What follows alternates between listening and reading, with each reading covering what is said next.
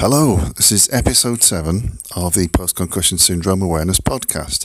Uh, my name's David, and uh, today uh, I'm going to have a look at um, some of the glossaries and terms of some of the neurological symptoms of post concussion syndrome. Uh, things which may fill in some gaps here and there, things you've experienced yourself but haven't had diagnosed or not even been able to put a name on. And then also I'll have a look at uh, different types of remedies, things that have helped myself and other people to recover. And these are collected from lists both on our groups and, and website as well. So there may be many alternatives than you find to the normal allopathic medicine, you know, pharmaceutical medicines from your doctor or, or uh, your clinician. Uh, now, first of all, uh, I want to just mention uh, a big thank you to our very own Gina Hubert. Uh, Gina and I have known each other for, I guess, about 10 years now. Gina lives down in New Zealand and she's an absolutely w- wonderful artist. A use of colour. A very, she does some very, very um, uh, kind of lovely, kind of cerebral, abstract art. Uh, and a lot of it based in nature as well. So she's provided very kindly from a, a artwork collection the images for our YouTube channel uh, because a few of you'd asked us uh, to put this out on YouTube as well. And apologies if I sound a little bit hoarse uh, today. Um, I started on the uh, GcMAF Yogurt on Thursday and had quite a um, what they call a Herxheimer reaction. So uh, it's a it's a bit like uh, your body kind of spitting out all the toxins, and it's left me with a a bit of a cough, a bit of a uh, cold, cold-like symptoms that you get from a Herxheimer reaction. Uh, you can also get that with antibiotics and other things as well, and Lyme disease and uh, and different medications. Uh, so it's just basically your body trying to flush out uh, things from your, your gut, your microbiome. So yeah, if I'm a little bit croaky, just bear with me. I'll, I'll try and speak up as much as I can. And also, before I go any further, uh, I just wanted to uh, read out some more of your feedback, things as well, uh, from the last couple of episodes. Uh, I had a few people say they re- really enjoyed the interview uh, with Nid, and uh, she's uh, a fantastic lady, Nid, and she's kind of very, very willing to talk about her own experiences. Uh, so there'll be more of that coming up later, and also uh, some questions and things on uh, the use of drugs and the upcoming kind of use or development and research into different things like ketamine and MDMA and so on. I had a an email from one lady um, I'll just say she's she's from Kansas in the USA, and she talks about having seen a therapist, uh, like an underground therapist, and having really really found tremendous use. Uh, this lady was in the U.S. military um, for a few short years, and she'd come out um, as as being uh, being openly gay, lesbian, in the military, and shortly after, uh, I'd experienced a, a bit of a, a, rough time from one or two superiors, uh, and ended up being putting on uh, what she called the, uh, well, I'll, I'll, just say the SHIT detail, um, and uh, ended up uh, getting a, a, concussion, ended up getting knocked out. Um, she didn't have a, I believe she said she didn't have a helmet to wear. And going home, her and her partner struggled and then eventually broke up because of uh, well, first the concussive issues and problems, but also uh, some you know stress, post traumatic stress disorder as well. And she said uh, she'd had I think four between four or six sessions or something with a therapist who will remain unnamed, and obviously in a, a place that will remain unnamed. And um, she found really, really got her life back together. As for the post concussion syndrome symptoms, she said um, she li- lives now in a state where cannabis oil is legal, Simpson oil. And um, she said that's helped mostly with the sleep and the mood and the pain uh, because, as we know, taking cannabis oil medicinally for medicinal reasons is not the same as smoking for recreational purposes because the oil and the phytochemicals in it are absorbed in the body and into the brain, into the terpene receptors and the cannabinoid, endocannabinoid receptors in the brain. So it's different. Smoking only gives you a disassociation from pain, really, or re- relaxation, apparent relaxation. So this lady was saying, well, you know, in the day and age that we live in, and you know we're all coming from different backgrounds, she says, well, you you have to take a risk sometimes. And I mean, this is her opinion. It's not necessarily mine or ours, but she's saying if I hadn't have taken that uh, chance to find somebody, then I may still really be suffering and kind of uh, you know kind of fall to the eyeballs of of uh, doctors' prescription drugs uh, at the moment. So thank you for um, letting us know your own personal story. It's very brave of you. Uh, another gentleman uh, is from um, Cambridgeshire. I'll just say Cambridgeshire in the UK, which is uh, south southeast. Uh, is talking about um, educating his own GP, his own doctor. Uh, so this is kind of what might happen in the UK in, in a more upper middle class or, or better area where you have kind of more funds and things, you're going to expect a better type of service from the NHS. Uh, so he's, he's currently trying to educate his GP and uh, his local authority service on ways to treat post concussion syndrome without just resorting to the drugs and things and leaving people on long waiting lists, which um, he's trying to impress on them only compounds the problem all the way through. So good luck with that. Um, now, coming to the glossaries for post concussion syndrome. So uh, you know what the different things mean and how how you they become part of the language of post concussion syndrome. Some of these may only find from neurologists or in textbooks, things like that. Uh, but some of them you may well be familiar with when I describe them, when I go through them as well.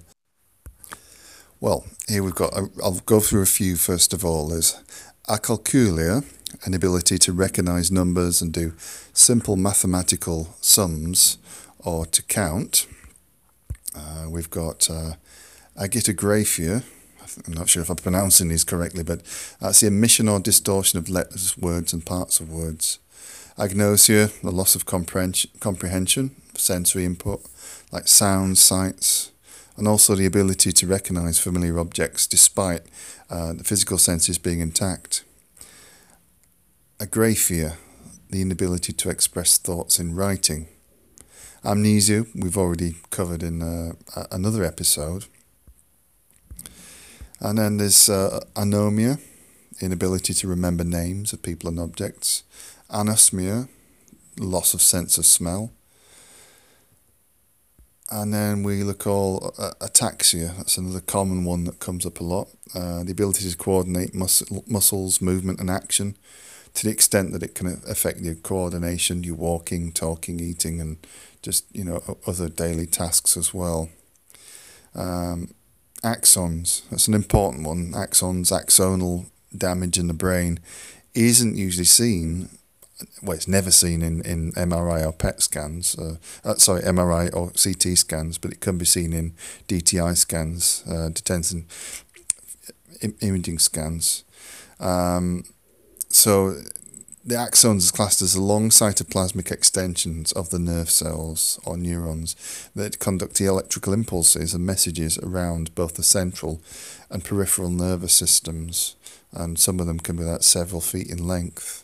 So this axonal, when you hear about axonal shearing and shearing in the brain, where these interconnected like roadways between brain cells and nerve cells uh, have got kind of squashed or distended or, or inflamed or, or things, and and that won't necessarily be picked up.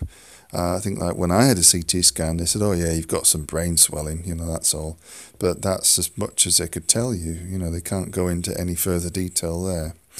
Um, brain stem, lower part of the brain, just above the spinal cord. It contains the uh, midbrain, the pons, medulla oblongata, structures that control your breathing, heart rate, motion, sensations. And plasticity, brain plasticity, and the ability of the non injured brain cells to take over the functions of the ones that have been damaged or distended. And neuroplasticity, of course, is a process of reforming those pathways and connections as well. Uh, what else have we got here? Central nervous system, CNS, which you're all familiar with. Um, the brain and spinal cord are, the, you know, obviously each end of that. And we've got uh, contusions. So injuries relating in localized bruising, swelling, and hemorrhaging from capillaries. These are often ones that result in MTBI. Uh, corpus callosum, band of nerve fibers that connects the left and right brain hemisphere, allowing them to communicate. So very often after following a, a mild traumatic brain injury, a person will be less able to conduct uh, simple tasks or logical tasks, and they may find that their sense of reason, logical reason, and coordination, everything else just goes out the window a lot of the time. Um, you certainly may find that in the months and years that follow a brain injury, you're more creative. The right side of your brain, the more imaginative side, uh, artistic side, may well, as, as your brain heals, become slightly more predominant as well. So that that's uh, not uncommon. Um, coup contra coup or blow counter blow types of head injuries which can impact on one side of the head can cause a brain literally bouncing back in onto the opposite side of the skull. So you could injure the you know front and back simultaneously. Uh, diffuse axonal injury, widespread injury to axons, part of the nerve cells in the brain. Nerve impulses lead nerve cells through a part of the nerve cell called the axon, and diffuse axonal injury. Axons throughout the brain are damaged. It usually includes falls and motor vehicle crashes and uh, yeah, as a result of this type of injury, brain cells may die or cause brain swelling. An increased pressure within the skull.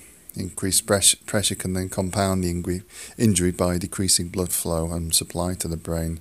So that that's quite a common thing. Uh, it can show up on CT and MRI, uh, but again, it's treated with general measures, as in all types of uh, head injuries. Uh, there's not really any cause for uh, surgical interventions or anything. Diplopia, double vision, uh, disinhibition, loss of restraint, ability to stop oneself doing or saying things that are typically typically inappropriate or socially undesirable, and that goes in with emotional dis- uh, lability as well.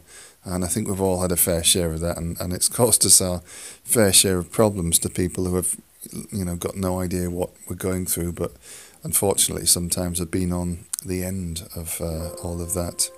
Uh, disfluency, stuttering, repetition, repetition, and drawing out of initial word sounds. Dysgraphia, partial inability to perform the motor movements required for writing. Dysnomia, difficulty in finding, re- re- retrieving words to use. And then we've got uh, hemiparesis, weakness on one side of the body due to injuries to motor areas of the brain. And if you've ever kind of woken up one morning with half your body asleep, you know that's quite scary as well. Hemiplegia, again, the paralysis of one side of the body. Hypothalamus, part of the brain which induce, in, influences sleep, body temperature, sex drive, appetite, long term memory, and emotional expression. Interictal behavior syndrome, a long term dramatic personality difference exhibited by some seizure sufferers, characterized by depression, increased aggression, diminished sexuality, etc. And then related terms as well, there are uh, Meniere's disease, which rarely affects people with brain injury but it can happen, uh, and that's quite debilitating indeed, especially on top of PCS. Uh, it's a condition where like, you get like a one-sided low frequency hearing loss, like sensation of like the ear being full as well, ringing, buzzing, vertigo, uh, quite unpleasant indeed. Occipital lobe, the back part of the brain, is responsible for perception, interpretation of visual information uh, paraphasia, speech problems characterized by substitution of parts or syllables of words for the actual words. Parietal lobe, the upper middle section of the brain, which is responsible for sensory and spatial awareness, giving feedback from and understanding of eye, hand, and arm movements during complex operations such as writing, reading, and numer- numer- numerical calculations. PET scans have to be mentioned here. Uh, a positron emission tomography scan. This is a scan that provides three dimensional pictures that can show chemical activity of the tissues being examined. So, uh, not something we really have here in England. Uh, it's like um, the like DTI scanners as well, the the types that you really really need to be able to get to the bottom of uh, uh MTBI neurological problems. Phonophobia, abnormal sensitivity to noise, often experienced during migraine attacks. Photophobia, extreme sensitivity to light, often comes in, in tandem with migraines. Uh, pons, a prominence of brain stem, which is located between the medulla oblongata and the mid midbrain, which was mentioned earlier. Post-traumatic, uh, post-traumatic amnesia, we've been through already, post-traumatic seizures can happen. More and more people choosing to use CBD oil and Simpson oil in order to treat these instead of traditional medications. Uh, then we've got quadriparesis, a weakness in all four limbs as a result of brain injury. Somatoform disorder, the presence of one or more physical complaints for which an explanation cannot be found. So yeah, we do get all these catch-all categories and things as well, even in neurology, where there's simply no explanation yet available by the physicians and neurologists and so on as well. Um, syncope, medical term, you might have seen this on your documents, your medical records and things as well. Medical term for a fainting episode characterized by dizziness and sweating, followed by loss of con- unconsciousness, consciousness. Uh, the temporal lobe, of course, part of the brain located from the front and parietal lobes, that plays a part in remembering information, noticing things, understanding music, categorizing objects, ability to smell and taste, um, the Wernicke's area is at the back left of the temporal lobe, and that's responsible for hearing and interpreting language. Thalamus, part of the brain that acts as a nerve impulse relay station for information being sent to and from the brain, passing it to the hypothalamus to be screened and transmitted throughout the body. Um, tinnitus, condition of persistent, even roaring, buzzing, ringing through the ears, that can be intermittent verbal apraxia, an impaired control of sequencing of muscles used in speech, specifically tongue, lips, jaw muscles, and vocal cords. And last but not least, here, visual spatial agnosia, problems with understanding external environmental relationships. So, yeah, there's quite a list there. And it all stems to things that um, you may kind of push down the list of symptoms, I guess. I guess I did for, for many years. I was more focused on the main symptoms like the pain, uh, the brain fog, uh, any anxiety, depression, the things that you know you're probably going to be able to cope with first. Um, but then the smaller things you don't always notice.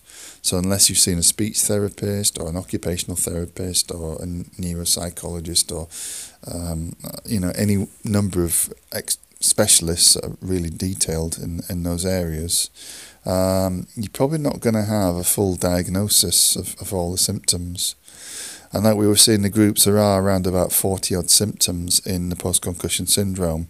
But I think, in, in fact, there can be many more in minor ways, um, especially given from the, the list we've just been through there as well. So there may be more, many more terms that you find or interchangeable terms that you'll find used as well, uh, especially from neurologists.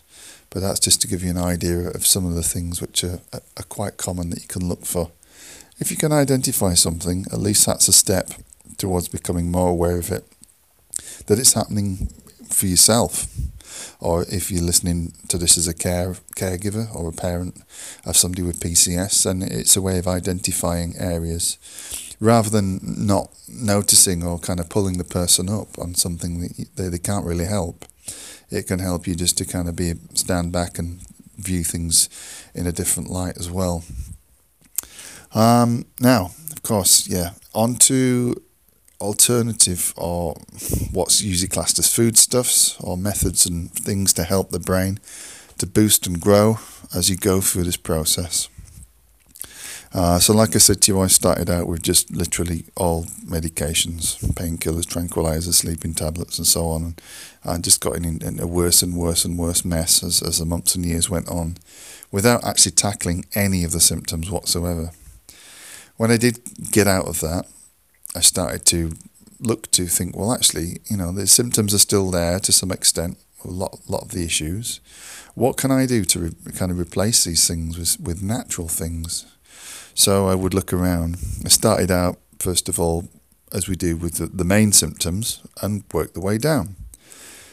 Main symptoms. So you've got depression, mood, anxiety, brain fog, clarity, and so on as well. Um, I think most people have been on SSRIs, uh, different types of antidepressants, which can kind of cover up the symptoms for so long, but once you come off them, the underlying causes, so that's situational depression, i.e., how bad your situation is, or you know the the things that you've had to grieve or you've lost from your life, such as job, relationship, you know, family members, friends, money, kind of possessions, you've had things you've had to give up. All those issues are still there once you come off them. Usually, I've I've yet to meet kind of many people who've just actually had a depression cured by antidepressants. You know, most of them are still taking them, some for like 5, 10, 15, 20 years. And if they came off them, they'd still be, you know, possibly very, very depressed uh, without actually having to tackle what's really going on underneath and doing any deep work on themselves. All right, that's not in every case, but in a lot of cases, yeah, you're suppressing that um, so it's, it's kind of deep in your soul anyway. Situationally, yeah, you can do things, you can rebuild your life, but the scars, the kind of scars on the inside, will always be there. So what what did I look through? Well, I looked through everything that I could find, herbally and uh, different things. Uh, people mentioned St John's Wort, ashwagandha, all kinds of stuff. But um, from those, one that I found was extremely useful and not just any old brand was uh, 5-hydroxytryptophan or 5-HTP. Now, there are a lot of different makes out there. Um, the tablet form seems to work better than capsules for some reason. And there are kind of more expensive, more sophisticated blends with magnesium, vitamin C, B vitamins, folic acid, uh, and so on. And some of those can be good. Um, you will have to maybe try a few. Don't just get a generic one that's kind of, you know, from a random supplier. Try and find the, the, the like the double strength ones or the, the tablet form. And those will give you uh, uh, an idea of how, if you can tolerate that, because certain people will tolerate things differently. And sometimes it can be a case that um, things like 5-HTP can initially overstimulate the brain a bit. And so you have to be careful rather than throwing the baby out with the bathwater, as they say, that if you know take something for a day or two or three, and you find that you're you're a bit overworked with it, then maybe just reduce that dose a little bit and just take it down and hydrate properly, rather than just throwing it out and going, oh no, that didn't work for me. It made me feel terrible, um, because uh, it seems to be a common theme that people will, will try something for a short time and they don't f- feel that it works, rather than adjusting the dose or adjusting the lifestyle of the diet uh, as well, they'll just kind of go, no, so I'll, I'll put that on the pile of things that just don't work. Now, you can also find uh, many things in tincture form. This is something that people often overlook. Uh, now, with tinctures, uh, you can have maybe St. John's wort or different types of things as a tincture. If you're not able to tolerate the tablet form, which some people aren't, it can be easier to take little bits uh, in liquid form. Now, thinking about that as well, there's, there's oil form like CoQ10, which is very good for energy and memory and uh, day to day heart function as well. So, that, that can actually help to boost mood and elevate mood too. Uh, one thing that I found that was very good with that was some of the uh, Ayurvedic medicines, such as Brahmi or Bacopa monnieri, which is a, a Bacopa monnieri is a, a, herbal. It's like a collection of, of different marine plants. I think thirty odd or something marine plants, and that's very good for mood and elevating uh, mood and relieving anxiety and just kind of making you generally more chilled out. Uh, like Himalaya brand, I think it's the Indian one. They call it Brahmi but that's Bacopa Monnieri. There's also um, many different uh, types of tinctures that are going to be helpful, as well as essential oils too. So, with specific symptoms, like if you are on medications unavoidably, then uh, there's one that's called uh, the barberry tree, barberry bush, sorry, which is uh, like uh, a bush that carries little red berries, which is called the golden healer, which is very good for stomach and digestive issues. So that if you are on medications and they are kind of you know hurting your stomach lining sometimes, then this is very good um, all round for digestion, like for relieving uh, issues that can be medication related. So that that's a very good one to to look up too. Now, uh, oils that can cross the brain barrier. So we think about omega 369 oils and then also any containing EPA, DHA, which are substances which will cross over the blood brain barrier and into the brain in order to help that neuroplasticity, to reduce inflammation, and to help your brain heal a lot quicker. And you'll, you'll probably find if you start taking these regularly, you'll feel more alert, your memory will be boosted and improved as well. Um, now, it's, it's a common misconception that omega oils just kind of come from fish. Well, actually, where the fish get it from is they eat the algae and the things in the water, and it's actually the algae where the, the omega comes from. Uh, so you can now actually get vegan omega or vegetarian vegan omega oils, which is actually a good thing because not everybody wants to eat fish oil encased in a gelatin capsule made from, you know, kind of cow bones or gelatin. So it may be easier uh, sometimes if, if you're a bit intolerant to certain things like gelatin, it may be easier for you to consider that as well. Not only that, but omega helps heart health, immunity, helps to prevent cancer and, and boosts you, you know, kind of joints and muscles as well. As well, we'd also be looking at a, a few different uh, things for pain. I've already mentioned before uh, curcumin, Novasol curcumin oil, which is the active alkaloid from turmeric. Now, fresh turmeric is great, or turmeric in your, your curry or, or your dish, you know, your, your cooked food dishes is great. The tablet form is okay, but you're only getting a small amount of that, even if you put piperine, black pepper in it, and people mix it into pastes and all kind of things. But if you really want a supercharged version, then the Novasol curcumin oil capsules are way, way, way ahead of the game. There are more bioavailable versions like liposomal curcumin as well, um, and some of them are, are, are less absorbent or more absorbent depending on how much you pay for them. You know, some of the more expensive ones will be like two or three times the price, at least, or maybe even five or six times the price of the Novasol curcumin. And, uh, you know, it's kind of debated whether it's worth paying that, but I guess if you can afford it.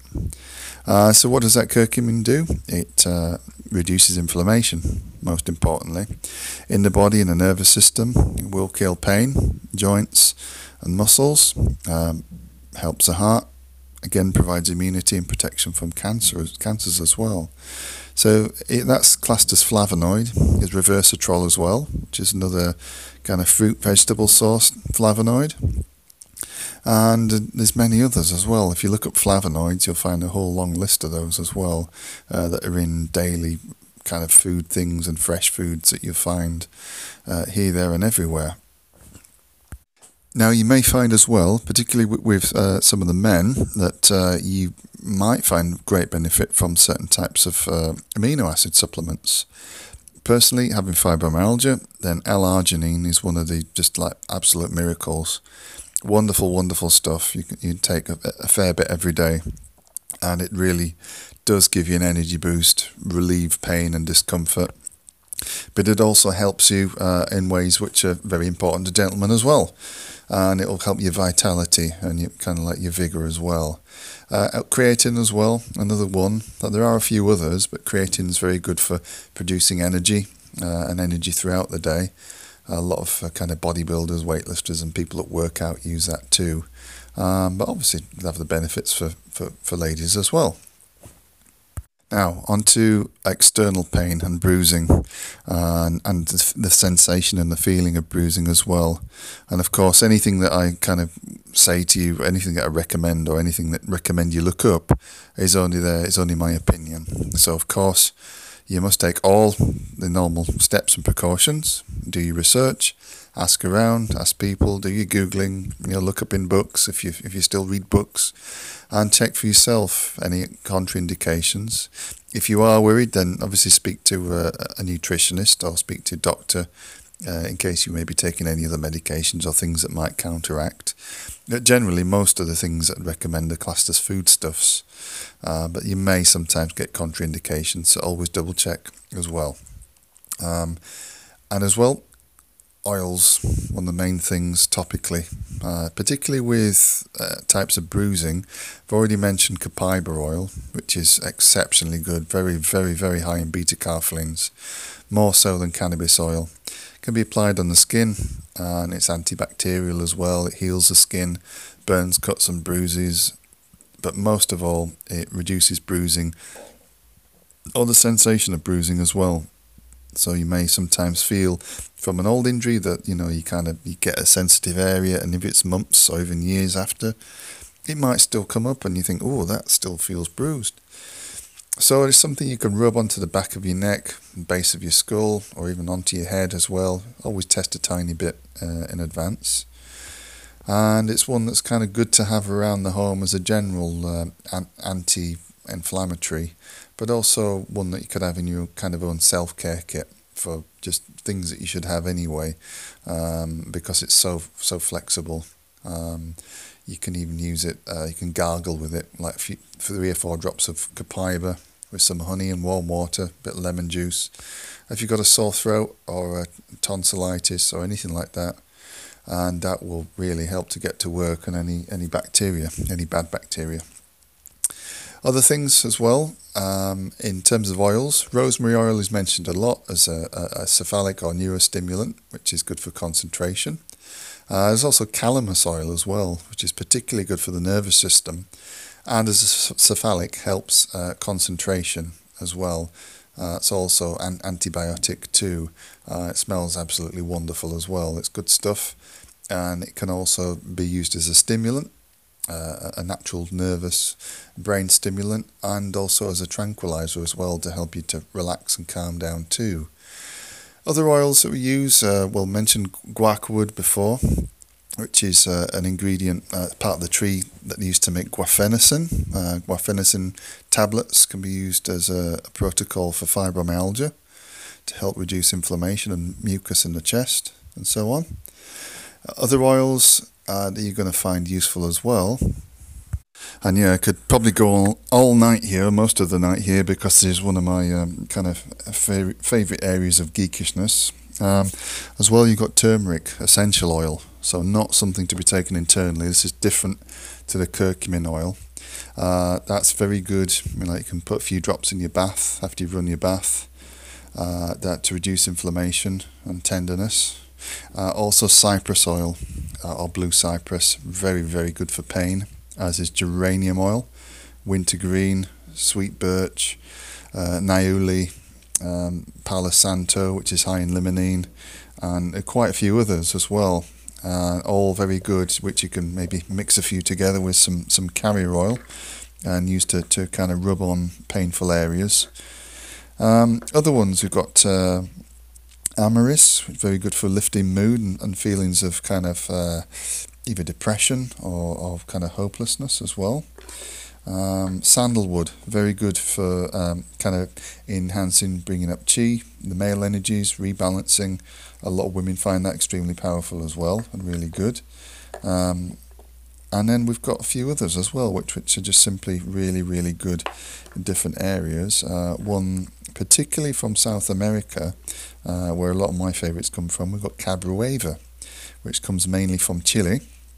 And that one is really something that has uh, kind of perplexed the pharmaceutical industry for decades because they know it can kill cancer cells and cancerous cells kind of stone dead, but they can't find a way to synthesize it. It, it literally won't, it refuses to be uh, altered so they can patent it. But it's an unknown fact that it's really got a high level rate of killing the uh, cancerous cells. Frankincense as well, a, a wonderful all-round healer. There's three or four different types of frankincense tree, uh, but again, that's a, a good all-round healer and, and, good for cancer prevention too. Um, what else have we got in here? Uh, let me just see what's in the box. Um, we've got. Uh, let me just find it. Ah, right, yeah, juniper oil, Cade uh, which are two, uh, the Cade has to be rectified. Uh, but those are two which are, are very kind of uplifting for mood.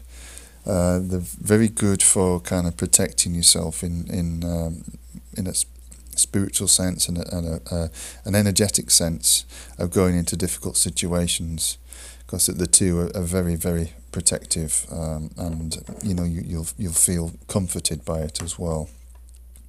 Um, so there are lots of different ones. Uh, if you do, if you do want to contact me directly, if if you're not local, like to the UK, um, obviously I can give you uh, some of my recipes or some, some of the details of, of what I use in blends, and you can make you make your own. I can send you instructions and so on.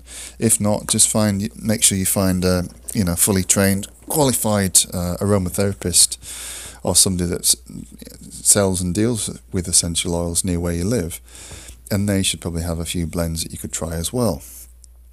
Um, so different things that I would use. Yeah, definitely. Uh, I, would use Copaiba a lot because it magnifies other oils, so it can make them stronger and enhance them to be more effective. Um, just the other day, yeah, ha- having a reaction, I mixed together some Copaiba, Kajai oil, there's a carrier oil, some Toma seed oil, which is particularly good for fibromyalgia and fibrosis, and then some calamus oil and a bit of Cabreuva. So the idea there is to just create a nice balance of, of like restoring both comfort to the body through like a difficult reaction or a difficult time, uh, and then also protecting it with the Cabreuva, uh, and then reducing inflammation as well. So like kind of attacking it on all angles really.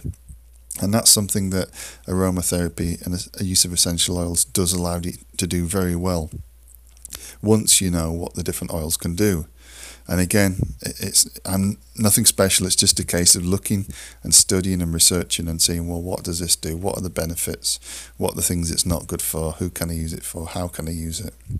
So yeah, feel free to get in touch with me uh, and message me if you do want more information on oils, because uh, I'm finding more and more they can make such a vast difference rather than taking uh, antihistamines or things, tablets uh, all the time, uh, you could mix up some lavender oil and carrier oil. Lavender's nature's great antihistamine, and uh, the more stressed you get, you can suffer with histamine problems. Or antihistamines, if you if you get those and it's causing you headaches, your PCS as well. If you've got allergies and things, uh, nature's other cures are vitamin C then you've got uh, bromelain, which is an enzyme that comes from pineapples, and quercetin. So those three together, vitamin C, bromelain, quercetin, uh, are pro- possibly the most powerful natural antihistamine I've ever come across. That and the lavender oil. Kashmiri lavender is particularly lush and beautiful. You know, that's just my own personal favourite. Um, but yeah, I've, I've, had antihistamines before, uh, but those three um, are really, really powerful together. Uh, so what else haven't I mentioned? Uh, talked about digestion, barberry, uh, tincture as well. Um, yeah, if you are on medications as well, you know, you know me uh, by now. If you've listened to a few episodes, I don't mince words. I don't kind of like just uh, dress things up to to make them sound fancy.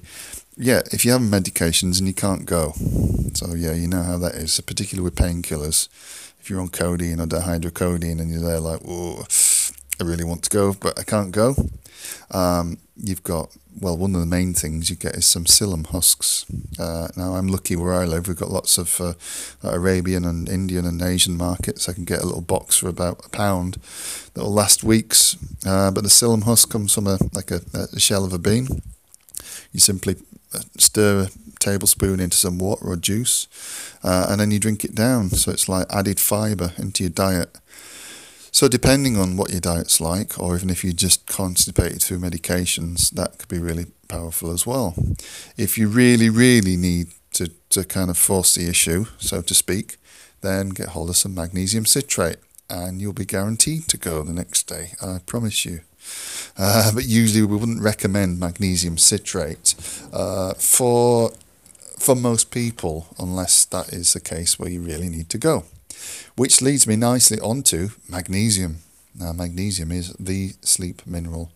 It's vastly underrated, I think, and uh, even as far back as we know in Egyptian times, they would eat so many dark green vegetables full of magnesium, and there was literally no incidences of cancer, hardly any, in their society at all. You know, they just hardly didn't even get it. They were so used to eating that.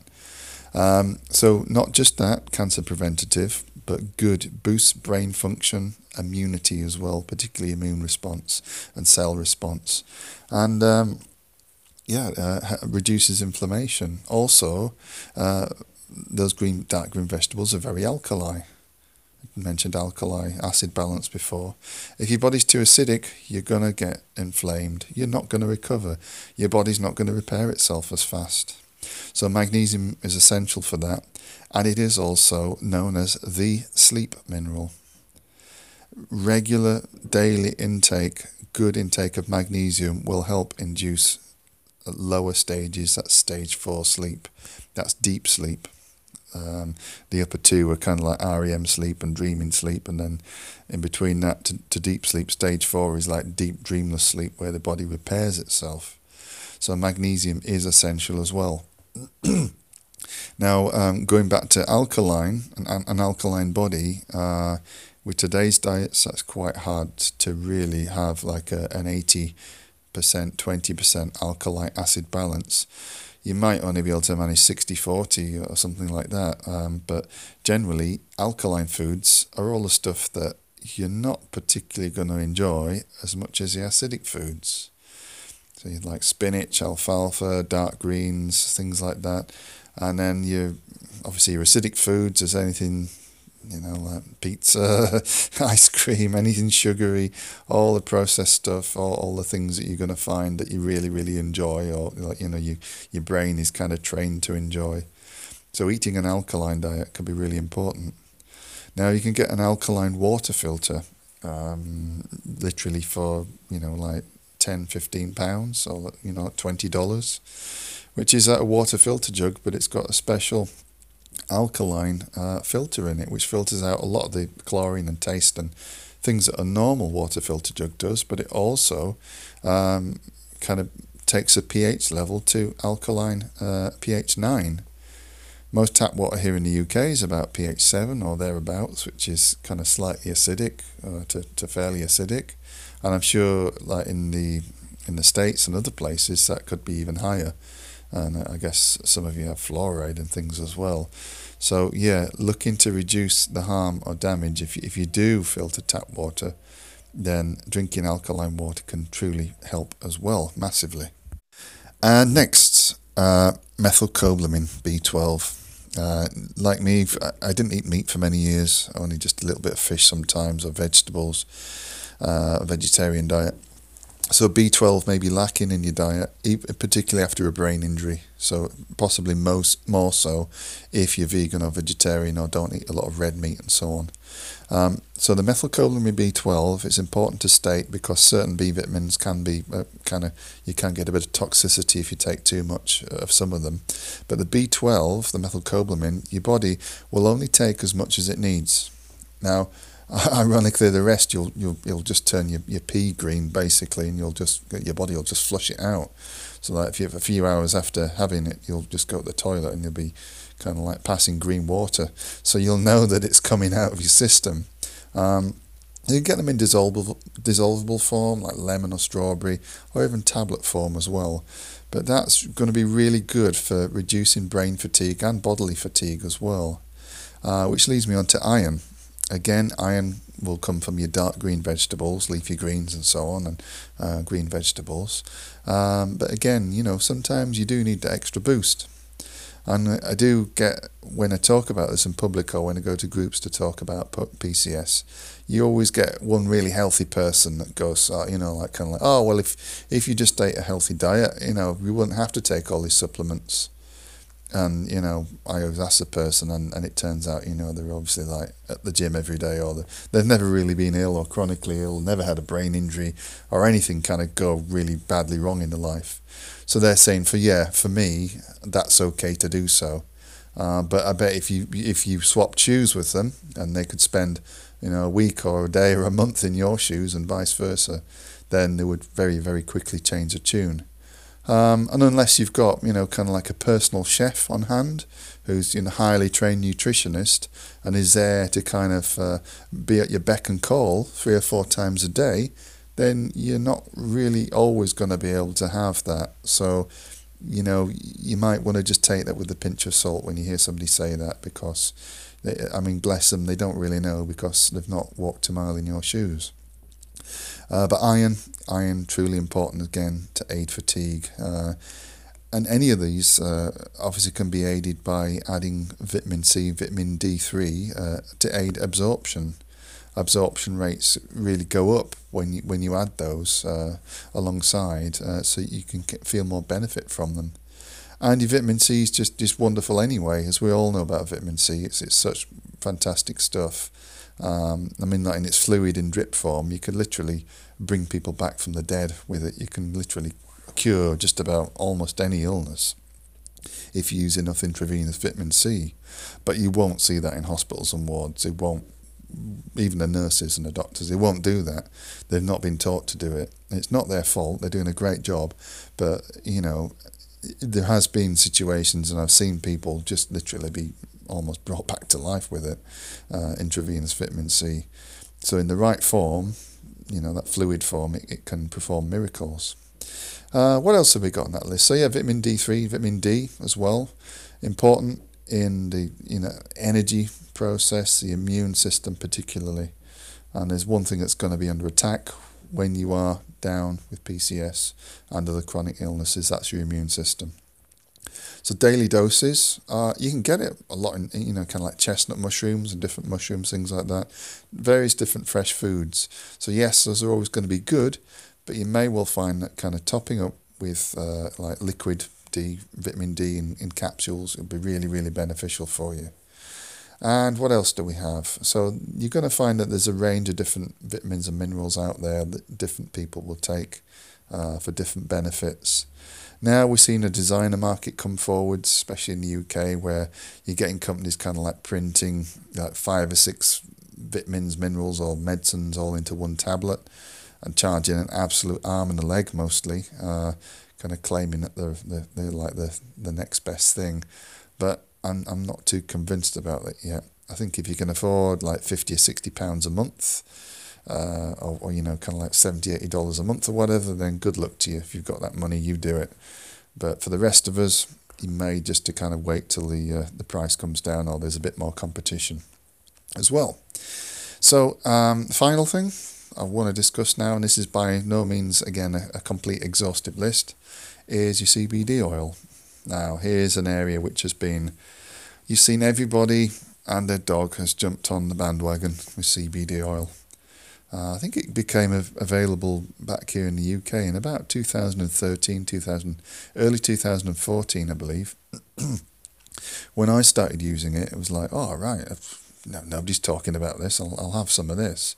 Um, because I'd already read studies on uh, Simpson oil and cannabis oil elsewhere and I knew that well, you know, they could filter out like ninety nine point eight percent of the THC, so that you know it wasn't psychoactive. So I've been using those for a while, and like I said, I couldn't afford them after a while.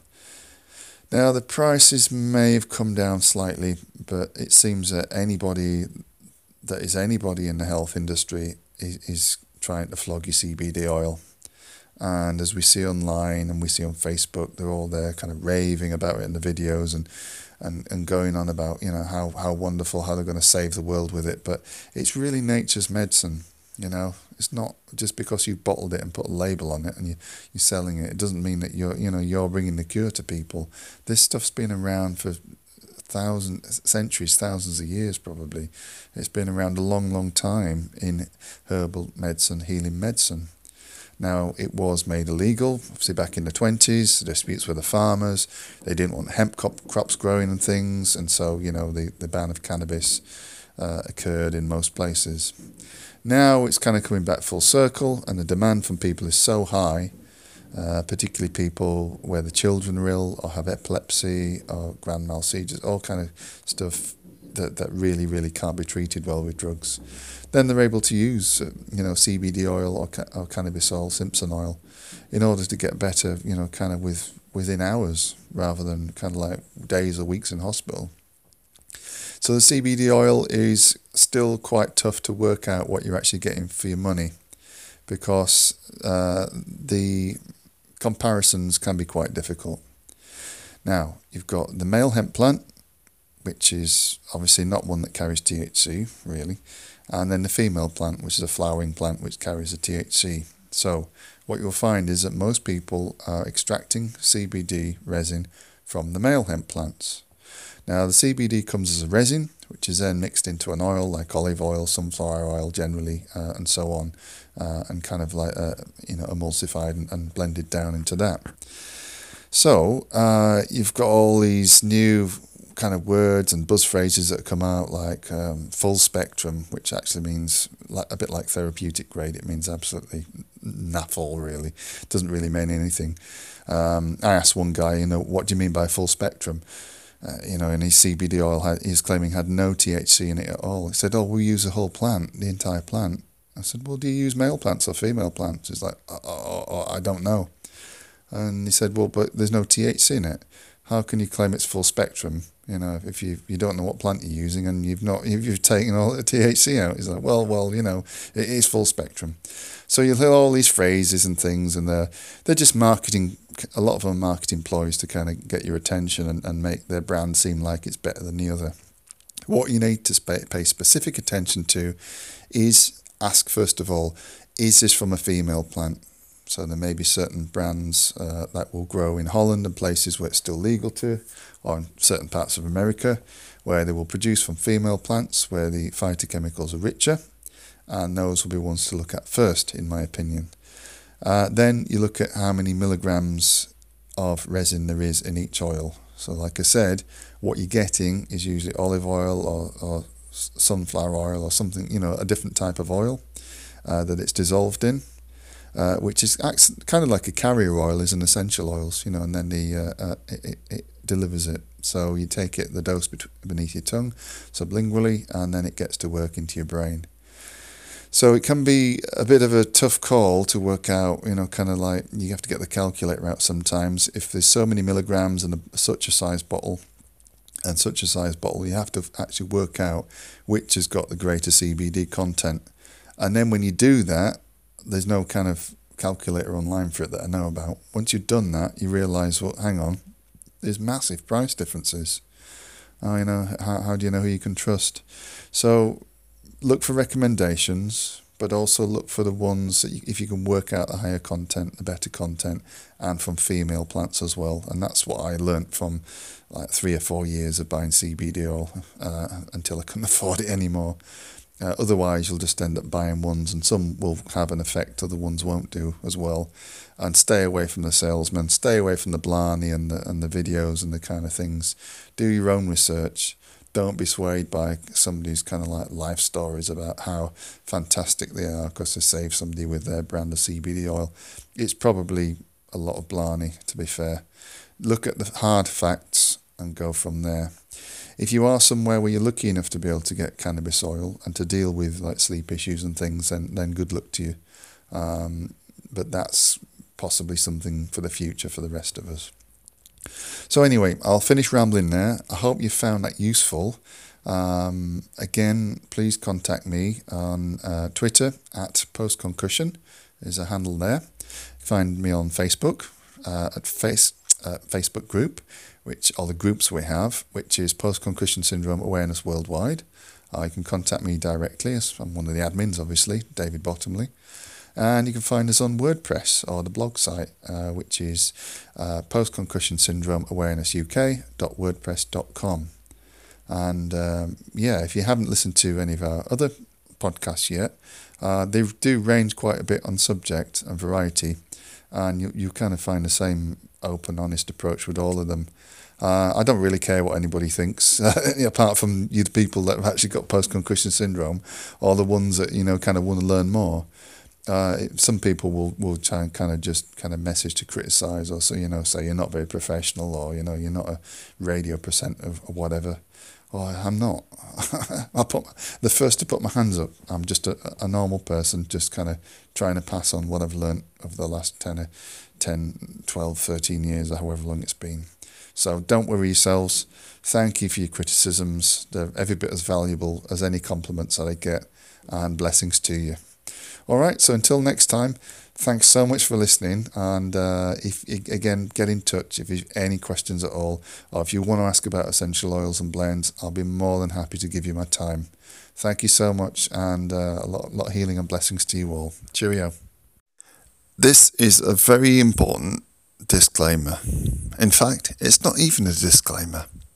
These are things that most sentient, intelligent, reasonable people actually know. And what am I talking about? In fact, in well, with the podcasts that we're making, you have to be responsible. Myself, my guests on my podcast are not here to give you medical advice. We are not paid professionals. So, as society and the woke community, community dictates, we're here to say to you any information which we put out in the podcast, anything we give to you, is not construed or considered in any legal way or fashion whatsoever as medical advice. Any reasonable person knows that.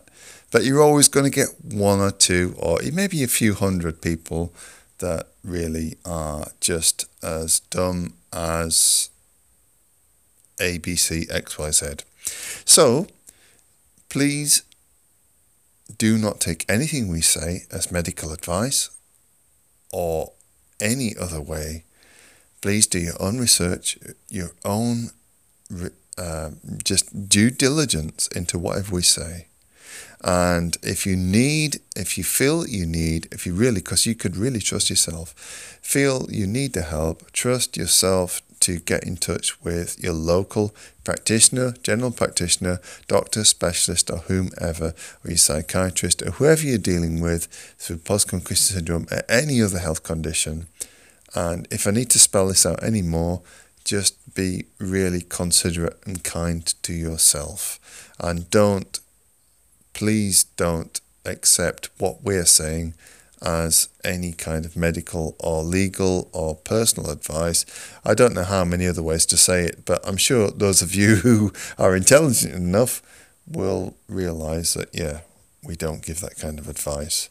And if you did want that kind of advice, you'd probably pay somebody that was really good at it to give give it to you in the first place. So don't worry about that. Uh, just enjoy the podcasts and uh, there's so many, there's 24 of them now at least, and, and just, just really, really uh, have a, a wonderful time. And please get in touch if you need to, but don't worry about um, thinking that, you know, anything else. Just, just really, really enjoy what we're doing, and so much love and respect to you all. Thank you.